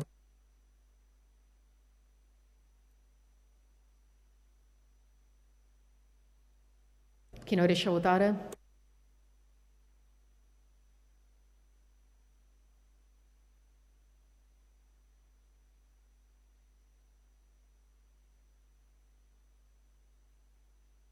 Dichiaro chiusa la votazione. Favorevole 176, contrario 238, la Camera respinge. Passiamo al 2.470 Noia che chiede di intervenire. Prego. Grazie Presidente, solo per dire che questo emendamento ha la stessa razza del precedente, cioè estendere anche alla disabilità ehm, le fattispecie previste dall'articolo 604 ter. Spero che come il precedente troverà un consenso unanime di quest'Aula e quindi penso che sia un passo ulteriore per dimostrare che questa proposta di legge ha come unico scopo quello di aumentare le tutele delle persone più vulnerabili e più soggetti ad atti di discriminazione e di violenza nel nostro Paese. Grazie. Collega Palmieri. Gentile Presidente, come ho detto prima, noi tutti abbiamo stima e simpatia per la collega Noia e soprattutto abbiamo simpatia e stima per tutte le persone con disabilità, quindi con piacere confermiamo il nostro voto favorevole, ma con dispiacere confermiamo anche tutte le considerazioni fatte a proposito dell'articolo precedente. Grazie. Collega Turri, prego. Sì, grazie Presidente. Un breve intervento per eh, confermare il voto favorevole del nostro gruppo a questo emendamento che estende appunto le discriminazioni anche alla disabilità e eh, per ricordare, l'ho già stato detto prima per quanto riguarda l'articolo 1, che nei nostri emendamenti proposti anche in commissione c'era l'estensione alla disabilità. Mi spiace prima nell'intervento precedente dell'onorevole Noia che ci accusava di avere un atteggiamento ideologico. In realtà noi eh, contro eh, l'orientamento sessuale in realtà noi nel, nostri, nel, lavoro che abbiamo fatto in commissione, ma anche quello qui in aula, abbiamo cercato di estendere la discriminazione, quindi estendere a tutte le discriminazioni. Prima si parlava appunto che siamo, occorre combattere le discriminazioni, in realtà invece questo provvedimento na- nasce invece solo per le discriminazioni legate all'orientamento sessuale. Infatti l'introduzione della disabilità è intervenuta proprio un'ora prima dell'aula, e siamo felici che i nostri interventi siano serviti per convincere la maggioranza, però hanno perso l'occasione invece per dimostrare che questo provvedimento non nasce solo per dare soddisfazione a qualche lobby, ma invece poteva essere un provvedimento che serviva veramente a contrastare la disabilità, eh, scusi, la discriminazione in generale, quindi più categorie, non semplicemente soltanto quelle legate all'orientamento sessuale. Grazie. Nessun altro chiede di intervenire, quindi dichiaro aperta la votazione 2.470 Noia, parere favorevole Commissione Governo.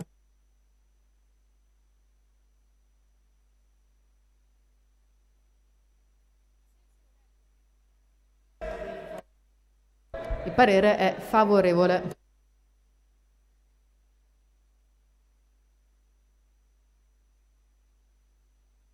Chi non riesce a votare?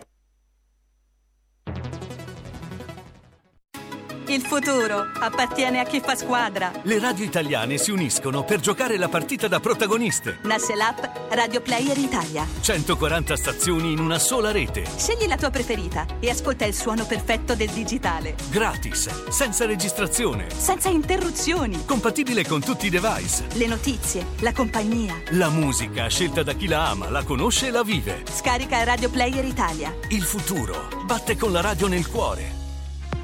Anche RPL è disponibile su Radio Player Italia.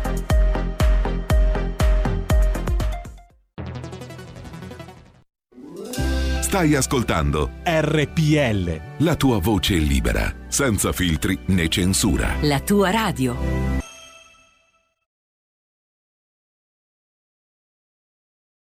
Grazie, che se interviene sempre sul complesso degli emendamenti Pagano, prego.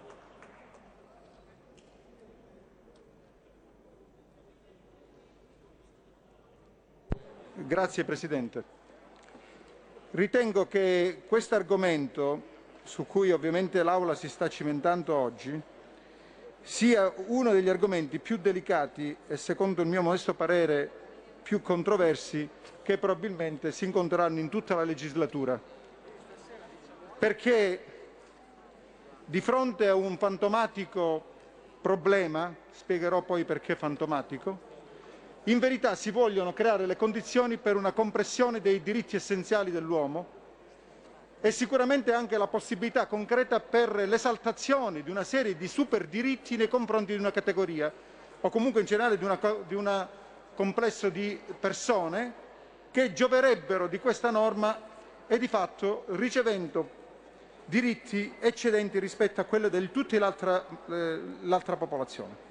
Tutto questo che dico in maniera generica nel mio complesso degli emendamenti, tutte queste cose saranno ovviamente tracciate, affondano anche tutta una serie di considerazioni che sono complessive, anche intellettuali di qualunque genere e specie, non necessariamente quelli di origine cattolica, perché poi sembra quasi che sia diventata una discriminante al contrario oggi, quindi anche laici, cito fra tutti per esempio il Presidente emerito del, Senato Pera, che sicuramente non è ascrivibile fra i cattolici ma tra i laici che però fanno buon uso del buonsenso e dell'intelligenza che che dovrebbe caratterizzare ogni singola persona, ebbene questi intellettuali, ma non soltanto loro ovviamente, si sono pronunciati in maniera molto chiara, evidenziando quindi l'incongruenza e l'assurdità di questa legge. Per esempio cito sempre questo tipo di documento che è stato eh, eh, editato non più tardi di una settimana fa da Marcello Pera e da altre decine di intellettuali italiani. Per esempio viene limitata in maniera chiara la libertà di espressione, di espressione di coloro che hanno opinioni contrarie rispetto al pensiero unico dominante. È stato anche detto qui durante le pregiudiziali, siamo di fronte al fatto che chi non la pensa rispetto a quello che è il pensiero dominante viene subito additato e indicato come un eretico, ma un eretico rispetto a cosa? Rispetto al fatto di magari di poter sostenere che la famiglia unica evidentemente anche per il sottoscritto parla tra famiglie intendo, non diritto o volontà da parte di due soggetti dello stesso sesso di poter convivere, di fare quello che vuole. Ognuno nella propria camera da letto faccia quello che ritiene opportuno e giusto. Ringraziando Dio siamo ancora in un paese di diritto. Però da lì sostenere che c'è una famiglia che ovviamente è composta da un uomo e una donna, non fosse altro per l'equilibrio psicofisico del bambino, è evidente un diritto che appartiene a qualcuno. Ebbene, nel momento stesso in cui dovesse passare questa legge, per così come è stata scritta, noi oggi ci ritroveremmo di fronte a una discriminante, cioè soggetti come me, ma sono centinaia di migliaia, milioni in Italia che la pensano come me, che oserebbero dire, naturalmente oserebbero, dico tra virgolette, che la famiglia tradizionale è l'unica che ovviamente ha diritto a esistere in un contesto ovviamente di legittimità rispetto ai temi che stiamo trattando, verrebbe immediatamente additata, additato il soggetto che dice ciò e portato anche alla pubblica attenzione di un'autorità giudiziaria. Naturalmente l'autorità giudiziaria poi è, dovrà, è il secondo punto su cui bisogna riflettere e che, ripeto, questa lettera aperta fatta da, da questi intellettuali si dovrebbe pronunciare, per carità, però siamo di fronte, sembra un giudizio di una persona, non siamo di fronte al principio di tassatività previsto dall'articolo 25 della Costituzione che dice in maniera molto chiara quali sono i confini di una norma e, e da lì i confini di una norma la possibilità che possano essere eh, ovviamente eh, eh, puniti, le, punite le fattispecie che ovviamente non rientrano all'interno di, questa, di questo perimetro giuridico. Ecco, questi aspetti sono aspetti che vanno valutati perché se una norma è volutamente fumosa è evidente che poi alla fine chi verrebbe a essere danneggiato sarebbe esattamente il soggetto che verrebbe portato avanti all'autorità giudiziaria. D'altronde che cosa significa genere, orientamento sessuale, identità di genere? Sono tutti termini che da un punto di vista scientifico non esistono. Con questa legge si vogliono oggi sdoganare. Con questa legge il senso di un'appartenenza, dico per esempio l'identità di genere, provo a dare una definizione che è stata quella dell'UNAR, no? Che dice testualmente è il sesso di appartenenza di una persona che si identifica in esso. Quindi provo a tradurla in maniera ancora più semplice, cioè io posso essere un maschio, però siccome mi identifico nel sesso femminile, nel genere femminile, io da questo momento in poi divento ovviamente eh, portatrice di diritti, tra virgolette, del genere femminile. Comprenderete bene che questo è un, non solo un'assurdità giuridica, ma soprattutto è un'assenza di definizione. La legge in esame, di fronte a una contestazione come quella che io sto portando avanti, mi porterebbe in tribunale. Non solo me, ovviamente a maggior ragione tutti quelli, anche movimenti, associazioni, movimenti culturali, mi porterebbe in tribunale mi porterebbe, e mi creerebbe le condizioni anche per essere punito, udite udite, con reclusione fino a un anno e sei mesi, multa fino a 6.000 euro, perché io sarei, secondo questo dettato, un istigatore a commettere atti discriminatori fondati su tali motivi. Allora quindi diventa criminale fare derivare effetti giuridici o addirittura penali da espressioni del quale non è chiaro il significato. Abbiamo il diritto, qualunque persona ha il diritto di conoscere esattamente quali sono i comportamenti vietati, altrimenti si rischia di essere vittime di abusi del potere giudiziario al quale resta affidato il compito di stabilire a fatto ormai commesso un nuovo divieto e l'applicazione di una sanzione. Se si parla di genere, orientamento sessuale, identità di genere, non è chiaro il confine tra ciò che è lecito e ciò che invece è vietato e penalmente sanzionato. E poi che significa attività di discriminazione o di provocazione di violenza? Lo facciamo decidere un giudice? Consegniamo alla magistratura questo ulteriore margine di discrezionalità? Ci mettiamo come sempre a quei giudici che a colui che hanno inventato il diritto nel caso concreto modificando nella legge e interpretando il cosiddetto diritto soggettivo? Verranno quantomeno processati per presunte discriminazioni soggetti che probabilmente non immaginavano nemmeno di aver commesso un reato. Ma la verità è che così come è stato detto anche all'onorevole Zan, che nutre della mia stima personale, lo dico con grande chiarezza e per evitare ogni tipo di equivoco, ma che sicuramente mi vede stante, distante anni luce rispetto al suo pensiero, lo stesso onorevole Zan l'ha detto in maniera molto chiara. In un'intervista al Foglio, vado uh, a, a spanne, che in verità eh, la pena eh, che tutto questo decreto in verità ha un significato quasi di una rieducazione ideologica, nel senso che ovviamente la pena che andrebbe a colpire il soggetto che non la pensa esattamente in questi termini verrebbe sanzionata e quindi diventerebbe, bene è stato detto oggi durante il, il dibattito sulla eh, costituzionalità di questo provvedimento, diventerebbe un nuovo reato, il reato d'opinione che è il cardine su cui si fonda la nostra civiltà giuridica. Quindi, come vedete, quello che dice il professore Pera non è una cosa banale, detta così eh, dagli scranni di un filosofo e di un uomo di cultura, ma è oggettivamente un rischio concreto che evidentemente ci ci potremo, su cui potremmo trovarci dall'oggi al domani, o meglio ancora domani, appena verrà questa legge approvata. Poi ancora, introduce, essa stessa continua questo documento di intellettuali italiani, una discriminazione di opinioni che ovviamente non appartiene al nostro pensiero. Noi siamo gli eredi della, di, una cultura, di una tradizione che è quella romana. Il diritto romano in maniera molto chiara diceva che le leggi devono essere poche, che dovevano essere ovviamente culturalmente basate su quello che era, il, diciamo un termine improprio che rende però l'idea, il giusto rapporto tra le cose, tra la pena e il, eh, eh, il, il reato, e qui invece tutte queste cose vengono meno. Ma scusatemi, cioè, nel momento stesso in cui c'è un'associazione che si riunisce perché deve portare avanti il suo progetto di famiglia tradizionale, ha diritto, ha diritto o no di, essere, di poter esprimere queste parole? Siamo di fronte a un divieto che ovviamente dall'oggi al domani verrebbe stabilito da una legge che ovviamente mira esattamente a ciò, cioè a eliminare tutti coloro che la pensano in maniera contraria. Durante il dibattito in commissione uno stimato collega dell'opposizione mi ha detto, dice, vabbè, ma che male c'è? Poi il giudice assolverà. Beh, il giudice, Presidente, assolverà, però intanto per mesi, per anni, questo soggetto sarà, soggetto, sarà eh, messa alla gogna mediatica, sappiamo bene che in Italia non esiste la condanna da un punto di vista giudiziario, esiste la condanna da un punto di vista mediatico.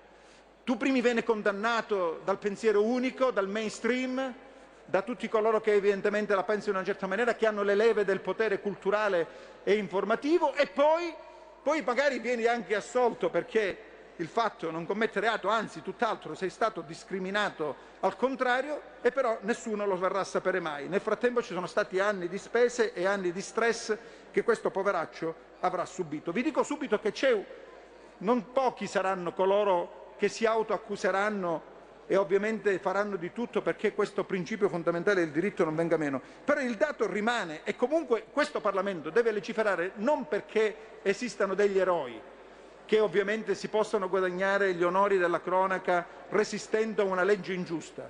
Questo Parlamento esiste perché deve fare leggi giuste e non mi pare di poter dire che questo sia ovviamente un risultato a cui stiamo arrivando, perché è evidente che la sfera pubblica e il, il pensiero, la libertà di pensiero viene enormemente limitato. Solo gli Stati totalitari pretendono di fissare la morale con la legge e di imporre la legge con la forza. Solo gli Stati totalitari abbattono le statue, distruggono i monumenti, eh, riscrivono libri di storia, mettono il bavaglio alle coscienze. La proposta Zan va esattamente in questa direzione e noi non possiamo essere distratti, ma lo dico, lo dico a vantaggio di tutti coloro che ovviamente in questo momento stanno ascoltando, perché diciamo le cose come stanno, questa è una legge delle lobby, questa è una legge di, delle lobby, delle lobby eh, gay, delle lobby LGBT, che evidentemente portano avanti il loro disegno non perché sia, come dire, leso un diritto, ma quale diritto? L'OSCAD che sarebbe il, eh, il, eh, l'organismo del Ministero dell'Interno che prende in esame tutte le discriminazioni su tutti i casi previsti dalla legge Mancino, quindi sesso, razza, religione, eccetera, ha censito 26 casi di media negli ultimi otto anni. Cioè, da quando esiste l'OSCAD, Presidente eh, eh, Fico, praticamente ci sono 26 casi di segnalazioni in media ogni anno di presunte discriminazioni. Attenzione, sono segnalazioni, cioè il cretino che scrive su Facebook viene segnalato, viene intercettato, giustamente viene segnalato all'OSCAD, dopodiché comincia tutto un iter che è anche quello diciamo, giudiziario. Se sono 26 l'anno di segnalazioni, non di condanne, perché le condanne abbiamo visto sono pochissime e tutte sacrosante, perché quando c'è qualche criminale che picchia oppure crea violenza nei confronti di una persona che ha un orientamento sessuale diverso, è giusto che venga punito. Ma c'è già abbondantemente la legge, c'è già la legge Mancino così come è scritta e ci sono tutte le leggi, comprese anche le aggravanti. Quindi quello che io voglio segnalare e che ripeto è un dato assolutamente ineccepibile, è che ci sono state negli ultimi otto anni una media di 26 segnalazioni, non condanne, nei confronti di questi soggetti. Allora se ci sono solo 26 segnalazioni e le condanne forse saranno state meno del palmo di una mano in, in otto anni, è evidente che il problema non esiste.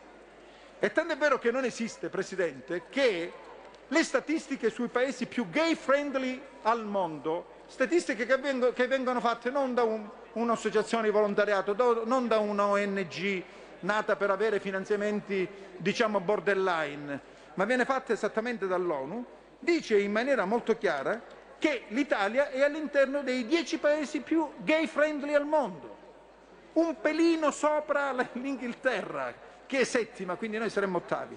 Quindi stiamo parlando sostanzialmente di una norma, di una legge che è fatta per inibire il pensiero libero, che, no, che si basa su presunte discriminazioni che non sono tali e che in verità mira a realizzare compiutamente l'agenda eh, LGBTQ. Questo non lo dico io, Presidente Fico, perché sa, può essere, ce lo dice Alessandro Pagano, lo dice la Lega, è noto che hanno delle posizioni di un certo tipo, no, lo dice il mondo delle femministe. Il mondo delle femministe, che è molto attento ovviamente a questo, a questo tema, perché capiscono perfettamente le donne che dopo 50 anni di battaglie dagli anni 60 a oggi, dove sono state raggiunte delle conquiste, oggi tutte queste conquiste rischiano di saltare tutte, perché basta che un maschio biologico si dichiari femminuccia, comunque appartenga al genere femminile, che automaticamente possa portare avanti tutta una serie di diritti, presunti diritti, che vanno in quella direzione. Quindi il mondo delle femministe è molto preoccupato, molto preoccupato per le quote rosa in politica, molto preoccupato per le quote rosa nel mondo imprenditoriale, ma devo dire che dovremmo essere preoccupati un po' tutti. Provate a immaginare se una persona di questo genere, che ovviamente che manifesta questo genere di opinione, diventi, chieda per esempio di andare in pensione prima perché si sente donna e quindi come tale vorrebbe utilizzare i benefici delle quote che sono in questo momento in margine alle donne. Questo non lo dico io, lo dice il mondo delle femministe, quindi voglio dire sono lontano dalle, dal, nessuno potrà accusarmi mai di questo tipo di problema, perché è evidente che se 18 associazioni femministe e 40 esponenti del mondo femminista, anche famose, si sono ovviamente lanciati in questa direzione, vuol dire che il problema è serissimo. E questo Parlamento non può essere distratto. Dice, ma sai, dice io mentre, che mi frega, una legge più, una legge meno, cosa, cosa mi importa? E se passa o non passa, tanto stiamo vivendo un clima da totalitarismo fuso, tutti lo percepiscono, anche quelli che evidentemente eh, non eh, appartengono a fronti opposti al nostro. Quindi una legge più, una legge meno. No, io consiglio di essere molto attenti, perché è evidente che questo è un baluardo di libertà che non può essere scalfito. E non può essere scalfito perché sempre le donne, per esempio, sono i primi che dicono che questo tipo di problema domani potrebbe accadere. Pensate che la famosa Rowling, la, l'autrice di Harry Potter, è stata eh, ghettizzata da tutte le riviste LGBTQ che addirittura hanno detto che non devono, di, che, dove l'hanno proprio eh, criminalizzata al punto di invitare a non comprare più i libri. E noi sappiamo quanto sono importanti le, le lobby LGBTQ. Lo sa bene Guido Barilla, che soltanto per aver fatto una battuta è stato discriminato e praticamente è stato messo al bando con i suoi, con i suoi prodotti eh, in tutto il mondo. Se non avesse fatto marcia indietro non avrebbe più venduto un pacco di spaghetti in nessuna parte del mondo. Allora io penso che questo delle, della pressione che viene fatta dal mondo LGBT da un punto di vista culturale non è una banalità su cui stare ovviamente distratti. La Rowling, citavo poc'anzi, che ovviamente si è inorridita per aver rifiutato la definizione di donna di persona che mestrua, eh? quindi è, è, diventata, è stata messa all'angolo. Poi si chiama Rowling, ha avuto la capacità di saper reagire bene e forte e quindi diciamo che da questo punto di vista il, l'obiettivo è stato eh, diciamo, in parte eh, eh, fallito. Però ci hanno tentato perché l'agenda LGBTQ è un'agenda importante. Il giornale di Milano, in, una, in uno studio, chiamiamolo studio, diciamo in, una, eh, eh, in, un articolo che certamente però trovava delle, delle fonti niente male, eh, sto leggendo The Advocate, che è una rivista cult del mondo gay, Global Equality eh, Founding, che sarebbe la, un'associazione che gestisce il, eh, la finanza del mondo gay eh, e, e, altre, quindi fonti diciamo, qualificate, ha detto espressamente che girano attorno agli interessi della, della gente LGBTQ qualcosa come mille miliardi. Oh, mille miliardi sì, sono, sono soldi.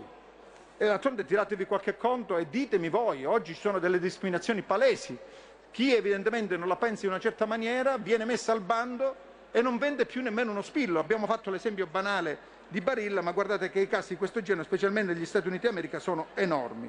Allora io ritengo, e rimando naturalmente le fonti a quello che ho appena detto, l'articolo sul giornale di, eh, di non più di un anno fa, ritengo che questi siano argomenti seri, che non possono far parte del dibattito sterile oppure lontano di chi evidentemente sta ci sta ascoltando. Questo Parlamento deve decidere sul futuro non solo proprio, ma anche dei propri figli, perché è evidente che se c'è una discriminazione di ordine culturale vuol dire che si vuole impostare tutto in maniera totalitaria per cambiare la mentalità di un paese. E Presidente, uno la può pensare come vuole, per carità, anche in maniera diversa al sottoscritto ed è giusto che sia così, diversamente alla Lega, ed è giusto che sia così, ma all'interno di un principio di libertà. Io la penso così e tu mi devi rispettare, io la penso come sì e io ti devo rispettare. Quando viene meno questo principio è evidente che siamo di fronte a un concetto di totalitarismo culturale che è la base del totalitarismo vero e proprio, perché veda Presidente, qui chiudo questa prima fase dell'intervento che certamente ci vedrà protagonisti. Veda, il punto essenziale è che la prima libertà dell'uomo è quella del proprio intimo. Perché io posso avere tutti i fili spinati di questo mondo, tutti i carri armati di questo mondo, però se nella mia mente e nel mio cuore c'è un concetto, quello evidentemente sarà elemento di speranza non solo per l'uomo ma per chiunque altro. Ne sappiamo qualche cosa, ne sanno qualche cosa i nostri padri che sono usciti fuori dalle dittature dell'Occidente, nazismo e fascismo, ne sanno qualche cosa anche i nostri fratelli dell'Est, che hanno saputo vincere le dittature perché hanno avuto dentro il loro cuore una speranza. Ma nel momento stesso in questa speranza viene uccisa perché la libertà in quanto tale è diventata a senso unico, o così o pomì, altrimenti ti metto in galera e non ti metto in galera per niente, ti metto in galera per anni e ti faccio pagare multe salatissime. È evidente a quel punto che il condizionamento diventa totale. Ecco perché la Lega già primo, in questa prima fase del dibattito si dichiara profondamente contraria rispetto a questo, eh, non solo questo articolo, ma ovviamente all'impostazione complessiva della legge e chiede a viva voce agli spiriti liberi di questo Parlamento, che sono tanti, ringraziando Dio ormai ci conosciamo tutti dopo due anni e mezzo, di avere la libertà di coscienza di poter agire indipendentemente dagli ordini di scuderia. Se nessun altro chiede di intervenire, invito il relatore rappresentante del Governo ad esprimere il parere sugli emendamenti segnalati riferiti a tale articolo.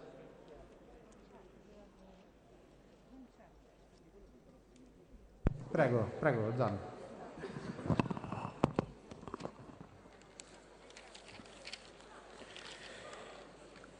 Vuole dirmi lei i numeri degli articoli? Avete ascoltato Rebelot